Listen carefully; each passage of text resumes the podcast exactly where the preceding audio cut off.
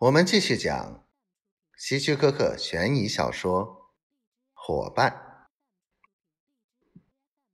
杰克看了康德苏一眼，站起身，走到桌子前。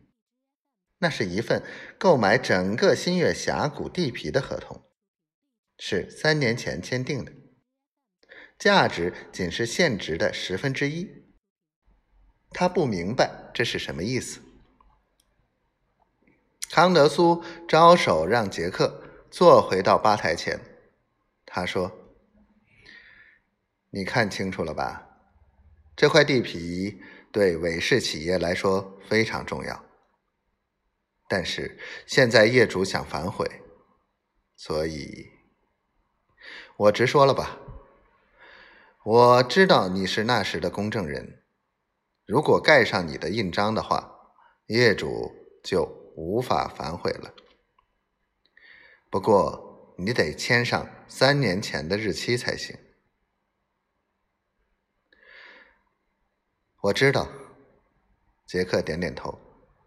直到这时，他才恍然大悟：原来康德苏是想非法使用他的公证人印章。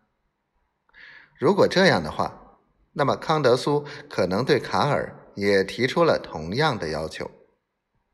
当然，这只是猜测。杰克坐在那里，十年前的一件令人痛心疾首的往事又浮现在脑海里。那时自己是一位公证员。一天，有位客户到自己那家小保险企业投保出售房屋，而且还把妻子带来了。客户要求对他和妻子签署的协议进行公证。自己此前并不曾见过那位客户的妻子，只是听客户个人介绍就轻信了，在公证书上签字盖章。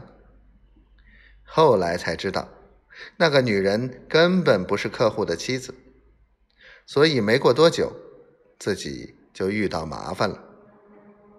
那位客户真正的妻子来了，他要求给予八千元的补偿，理由是由于自己的公证使他一半的房屋产权被非法出售了。接下来，有关公司追索损失的钱，结果自己不得不把全部的家当拿出来进行赔偿。想到这里。杰克内心的隐痛又涌现出来，他告诫自己，绝不能重蹈覆辙。